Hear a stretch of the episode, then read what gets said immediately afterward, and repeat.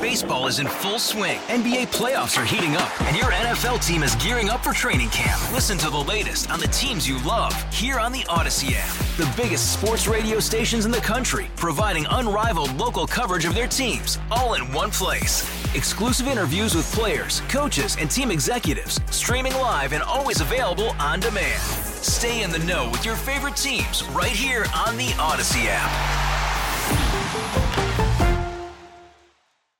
It took jurors some 27 hours of deliberations after a six week trial, but in the end, the four defendants in the Commonwealth Edison bribery case were convicted on all counts. Those proceedings will likely have ripple effects all across Illinois on government, on politics, and on ethics. But this weekend, we're going to think about those shockwaves and the potential ways to dampen their intensity. Hello, I'm political editor Craig Dellimore, and this is At Issue.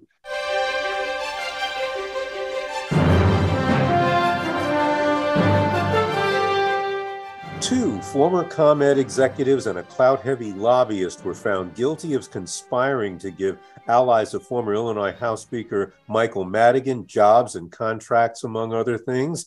And uh, Michael McClain, a top Madigan aide, also was convicted. But this case isn't just about ComEd or Speaker Madigan, who's currently also under indictment. This is about a system that's been allowed to continue in this way.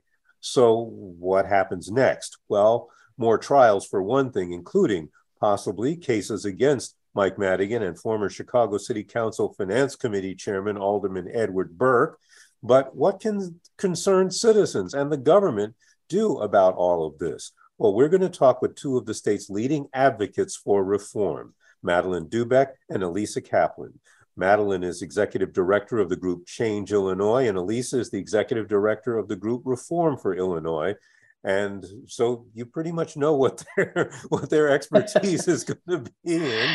And we're going to talk about the problems and the possible solutions during this half hour. And thank you both very much for uh, for being with me for this. When we hear the term bribery uh, I think most people usually think of money being given to someone in exchange for something else like favorable actions or benefits. But when it comes to the kinds of uh, actions that we saw in the schemes aimed at former House Speaker Michael Madigan, that's not exactly what was going on, but is it really any different? Uh, uh, Madeleine, we'll start with you. Uh, no, it's not really any different, Craig, to, to be uh, direct about it. Um, this is, uh, as the prosecutors explained, a more complicated, uh, complex Byzantine way to go about it, but the effect is really the same. They were essentially trying to buy Madigan's favor and um, win his help in positioning their utility company to get whatever it wanted and to, to make a tidy profit. And so they gave um, his political captains some money and jobs for no work and uh, and a number of other schemes. One of the schemes that I think was personally probably most valuable to Speaker Madigan was barred from coming up in the trial. And that was when John Hooker, one of the defendants, and former ComEd chairman Frank Clark um, sued and stopped independent redistricting from coming to Illinois um, back in 2015. and that's something that you've been very much involved in. Uh, uh Alisa, um, I know we I, we all know Michael Madigan is one of the more careful uh, uh, politicians uh, in Illinois. I mean, he he still doesn't use any computers um, or cell phones or, or cell phone. Yeah, um, was and there are a lot of smart people around him. Was this kind of Byzantine uh, scheme? In some ways an attempted loophole or, or an attempt at a loophole around what we would normally think of as you know garden variety bribery. Well it's possible that madigan thought it was legal. I suppose uh, we'll see what kind of defense he tries to put up. You do have to wonder why he was so careful about everything if he was sure that everything was on the up and up. But I think what we've learned in this case is that bribery, as Madeleine said, isn't always as straightforward as handing over a wad of cash. There are lots of ways to curry favor with elected officials. And um, in this case, what the defendants really were doing was helping Madigan um, maintain and grow his political machine and you know distribute the loyalty that gave him all of that power that enabled him to do what he did. So um, regardless of whether you think it was illegal or not and regardless of certainly the jurors appear to have thought it was illegal and didn't have to think all that hard about it either. Um, but uh, it was wrong and that was the signal that the jurors were sending that we don't think that this is the way laws should be made in Illinois. And I hope this sends a powerful signal to that effect. Well, let, let, let's let's talk a little bit about that because let's face it, you and I and, and and Madeleine and I for even longer have been having this kind of discussion at various times uh, over the over the years. Um, what is it about state government, maybe government in general, that cultivates an atmosphere where we are going to keep having these kinds of conversation. Now, this is jump all, whichever of you wants to take a stab at it first. Well, I, I guess I would say, you know, um, it's human nature, a lot of it, that you want to find the easiest path to keep your power and stay in control. And that is really what this all gets down to. Um, and until and unless the people of this state get organized and rise up and raise their voices and demand better, like these jurors so eloquently put it after they issued their verdict. Um, we should expect more of the same. I hope that that doesn't happen. I hope this is um, a turning point, um, but it will literally take all of us putting pressure on people to change their human nature to want to keep things as close to their vests and as lucrative for themselves as they possibly can. Uh, I, I sometimes, in fact, I just thought of this this morning. Some this sometimes reminds me of the debate over over handguns or gun, guns in general. That big things happen, it's a crisis, and we talk about it, but for but it seems as if the inertia within the system uh, or maybe just well practice within the system that everybody holds on waits for the wave to die down and then they go back to normal. Alisa does it seem that way to you yeah, and I think the challenges are even greater in this area of ethics reform and anti-corruption reform than the one you're talking about with uh, with gun violence, for example, um, because in this case we're asking legislators to make rules that will essentially handcuff themselves and talk about human nature, it's not in people's nature to want to put restrictions on themselves. And so uh, here you're asking legislators to put restrictions, say on, you know, on the on how they raise money or how they do business or who's overseeing them. Um, and they're the ones who make the rules. So why should they make stringent rules? It's a lot easier to make rules for everyone else than it is to make rules for yourself. And so as political reformers, that's always one of the greatest challenges that we face is how do you get the rule makers to change the rules that benefit them? Um, and I think Madeleine's absolutely right that we have the additional challenge that people, you know, people vote on many different things. They vote on their pocketbooks, they vote on crime, they vote on all sorts of issues. And and corruption, I think people do instinctively understand that corruption affects them. Certainly, these jurors seem to understand it. And I think with a case like ComEd, um, maybe we're getting closer to showing how this can really hit your everyday Illinoisan in the pocketbook, for example, how much you pay on your electric bill. But some of these laws and the solutions that would be required to address these problems they can be complicated. And it's not that easy for your everyday person to follow these issues closely understand the detailed policies understand where legislators might put sneaky ho- loopholes um, as we saw in the last big ethics bill in 2021. So there, there are a number of unique challenges to this area that I think you don't face in other areas of policymaking. So, Madeline, how do how do you get people to look at the problem the way you look at it, and the way many people look at it? Certainly, like like Lisa said, the jurors in the case. You know, that's the sixty-four million dollar question. I think uh, we just have to keep um, hammering it home and talking about it, and coming up with creative ways to communicate with um, the people of Illinois about it and and ask them to break through what I think is a very severe case of corruption fatigue in this state. You know, mm-hmm. we are so so used to this sort of behavior for so so long that um, we throw up our hands and walk away and worry about how I'm going to pay that electric bill next month rather than taking the time to stop and think about what really causes this behavior, what contributes to it, and what do I need to do as a person who cares about the future of the state and the future for my children and grandchildren? You know, what can I do about it? We have to start pressuring our elected officials to respond to this with more than words, with actions, and with some of the laws that Alisa just referenced. I also think about the people involved in some of this. Uh, not ironically, two of the convicted defendants, uh, Anne Pramaggiore and John Hooker, have both been guests on this program. Uh, so was so was key prosecution witness Fidel Marquez more than once, uh, and same same for Anne Pramaggiore.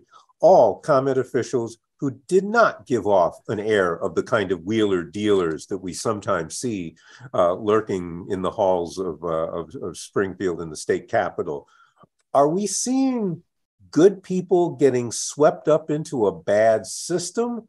Or are we seeing bad behavior simply, you know, being, I don't know, accepted as good and normal? Uh, I mean, how do you how do you get respected and in some cases groundbreaking for Anne Pramaggiore business people ending up felons? Well, I think what is some of the the jurors talked about that very thing after the they were done, which was that you know they could they could relate to these some of these de- defendants. They understood that they were, uh, you know, normal people, quote unquote, like you and I, who made some bad decisions and went down the wrong path. And I would say they did that because they were desperate for uh, some victories and and the system is so corrupted in Springfield that they got to the point where they clearly felt that this was the only way to get it done. Yeah, I mean, I I, I would love to think of what or to imagine what the orientation would be for a new you know, utility executive. You know, yeah. I mean, I, you know, it, it, it sounds funny, but it, but seriously, if you're walking through Springfield and you know, and you're the you're the old CEO talking to the new CEO, do you tell them, look, we got to keep Madigan happy no matter what? I mean, it it seemed because let's face it, this was going on before Anne Pramaggiore. Oh, absolutely. this, this is probably going back several yes. is it built is it baked into the pie? It was. I hope it's coming out of the pie after this trial at least in this specific respect. I mean god knows there are lots of ways to um, to bake corruption into policy uh, and i'm sure we'll be seeing new and innovative ones in the future. Um, but i, I think we've got another trial coming up too right? Right we have another trial and, and another company look, at&t the, the Right, and and the feds have been putting Illinois um, elected officials in jail for decades, and we still have more and more scandals. Um, so I don't expect that it will stop here, but I do think that every event like this hopefully makes a difference. Um, back to your question, I think that both of you are absolutely right that these are people who probably got swept into a bad situation. I do have to say that um, they probably knew that this wasn't right, right? is there anybody really, uh, if you go ask Joe on the street, do you think our law should be made by the wealthiest special interest? You know, which is which of the wealthiest special interests can give the speakers buddies the most jobs you know eventually convinced that it was the best way to get their job done and that's exactly what has to change we get asked a lot of questions madeleine and and I'm uh, probably about, you know, this person's behavior and, you know, did they do something wrong? Did they do something unethical? But in both of our work, I think we're a lot more concerned with systems and structures and creating rules that create incentives for people to behave in ethical ways. Exactly for this reason, because you can't always expect everyone to be a hero and say, hey, this doesn't smell right. I'm going to stand up and do something different, or I'm going to resign as CEO because I don't want to, because it doesn't pass the smell test. So that's why we need to not so much focus on individual behavior. Um, at least, you know, leave that to the feds, but focus on changing these policies. And I'll say that something that we've encountered a lot coming from legislators when we've talked about ethics is this is just bad actors. This is a handful of bad apples. I know Madeleine's Madeleine's nodding because we've both heard this a dozen times. This is just a handful of bad apples and if people want to break the law, they're going to break the law and there's nothing that we can do about it. Well, that's just a cop out you know there's plenty of ways that you can create policies and, structure will encourage decent ethical behavior. Um, and we can let legislators use that to get themselves off the hook Alisa, that is the perfect segue for what we're going to talk about next. You are listening to WBBM News Radio's At Issue. I'm Craig Dellimore, and we're talking about how the verdict in the Commonwealth Edison bribery case could shape a renewed debate about public corruption in Illinois. My guests are Alisa Kaplan, Executive Director of the organization Reform for Illinois, and Madeleine Doubek, Executive Director of the group Change Illinois. And, you know, depending upon the scandal, we've seen efforts before to discourage, and in fact, both of you have been involved in efforts before to uh, discourage or stop such corruption. Uh, so, first, what's been well, we already talked about what's been stopping it. Let's let's start talking about what could be done. Madeleine, what? How do you change the system so that uh, these things aren't so enticing? Well, I'm going to come back to um, what is uh, the foundation of it all. And I've talked about it before, and I'll be talking about it when I'm taking my last breath.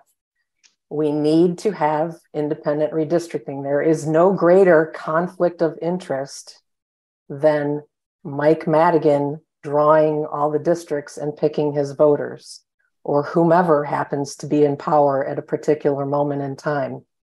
Um, back in the 1990s, I was a journalist at the Daily Herald covering redistricting, and it was Republicans who won control of the mapping. Both parties do it.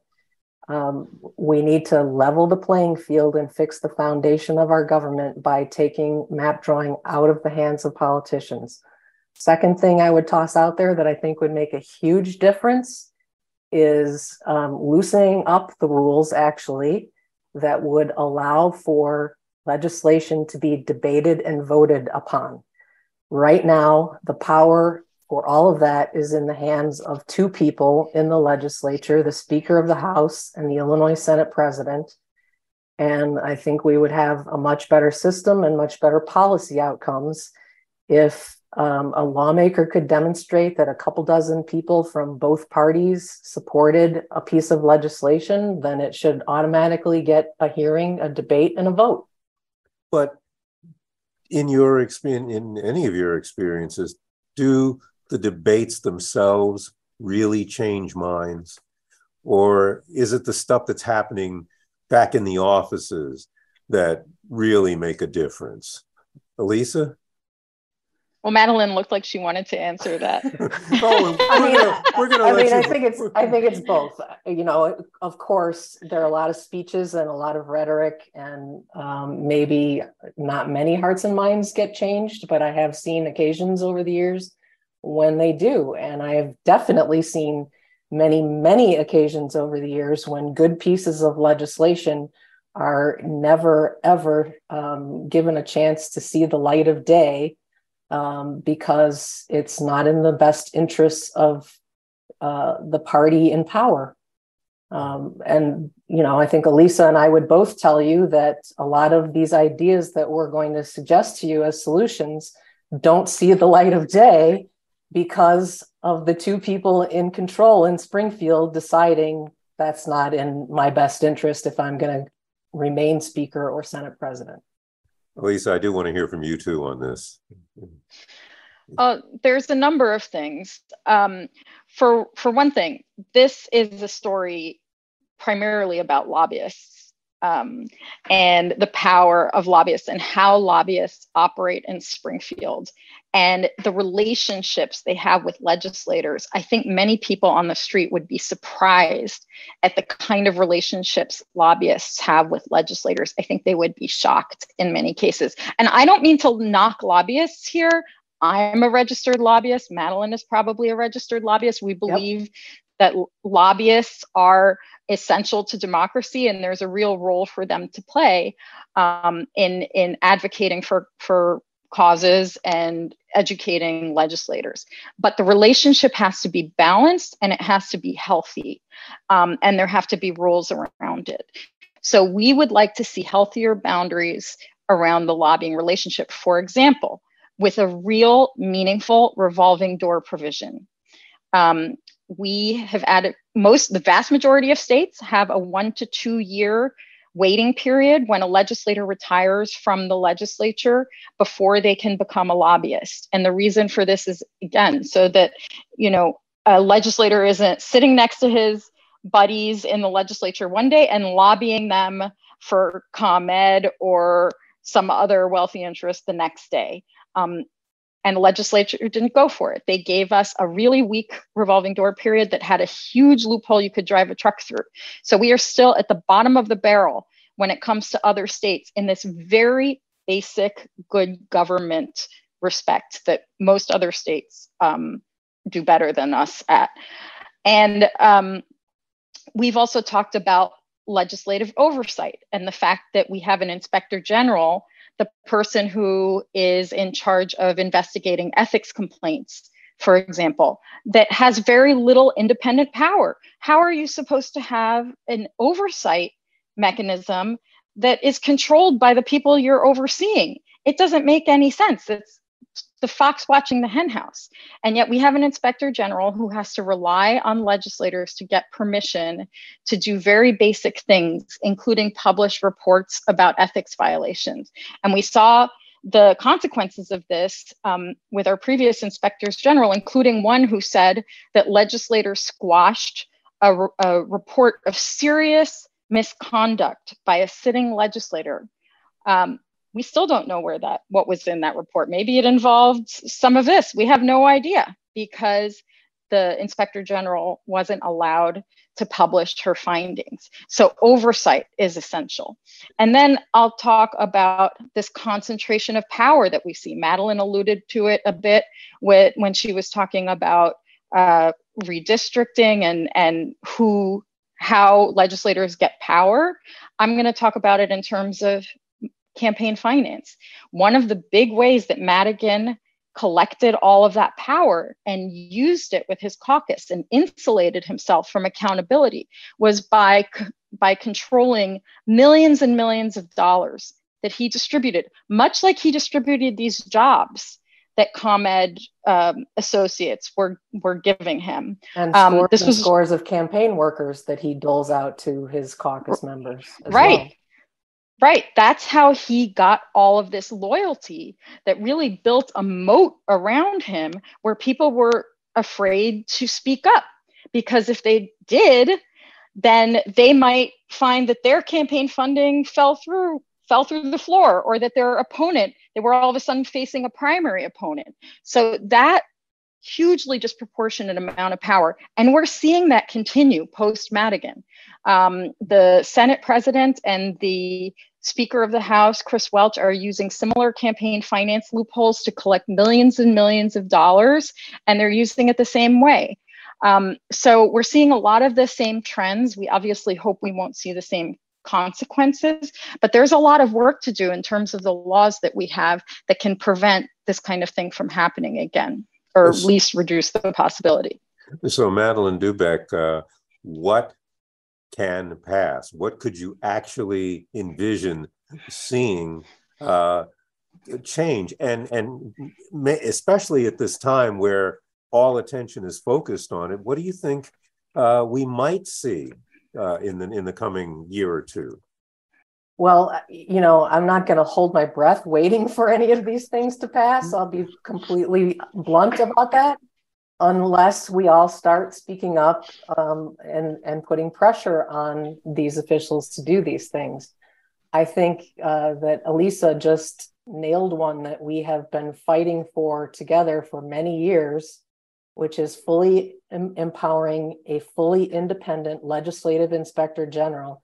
And by the way, let's also add some people who are not elected officials to the Legislative Ethics Commission, which is the body that is granting that legislative inspector general power to do things or, or keeping it from that person. Um, and the revolving door that that Alisa referred to on lawmakers becoming lobbyists. Um, those are two that should be attainable. Illinois is behind the nation when it comes to that. Um, the majority of states have at least a two year cooling off period. That should be the case in Illinois, no question. Are you seeing any warriors down there, or, or and are the numbers growing? People uh, who are being elected to the legislature who are saying, "Yeah, we we, we agree with you, and we're we're going to carry these bills." I think we are. I, I think we are. I think the fact Alisa that, is like, almost laughing there. well, I'm, I'm gonna, as as much as I just said a second ago, I'm not going to hold my breath. I will say that I do think that there are good people in Springfield who want to do the right thing. Um, and let's give credit where it is due. Ultimately, um, 19 of them got rid of the Speaker of the House, Mike Madigan, a few years ago. Uh, and I think that, um, you know, more and more of them want to do the right thing, but there still is this bottleneck at the top. And we've got to figure out a way to um, persuade those people and build up the pressure to break that bottleneck. I think Madeleine's absolutely right about that. I we've had a tremendous amount of turnover in the legislature over the last few years, and um, there are many, many new members that we're that are probably only now trying to get their feet under them and that we're trying to figure out who we can work with on on some of these issues. And i think that turnover might be a positive thing um, long term. We'll see. Time will tell. But i don't i, don't want um, us to feel hopeless about this at all because think progress does happen and sometimes it happens in unexpected times and in unexpected ways but it really does happen you get the right person in office in the right position, you get the right scandal, you get the right confluence of events. I think we've seen real progress on ethics in Chicago. Um, and I think that many of us never thought we would see anything like that. Uh, and I think that should while there's still plenty of work to do in Chicago, I don't I don't want to give the impression that everything is fixed over there by any means.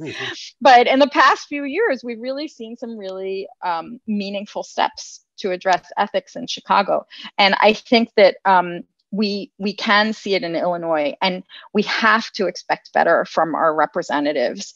Um, Madeleine is right that we have in Illinois sort of a learned helplessness and people just say well nothing can be done. And that's not true. If legislators hear that people care about these things they will make changes. Um, so i while I, i'm not exactly holding my breath either i'm not putting my hope away. Um, i definitely think we can make progress on this and we just have to keep working at it I, I, I, do want to thank both of you. That's Madeleine. Well, for, the person you just heard is Alisa Kaplan of Reform for Illinois. Also, I want to thank Madeleine Doubek of Change Illinois.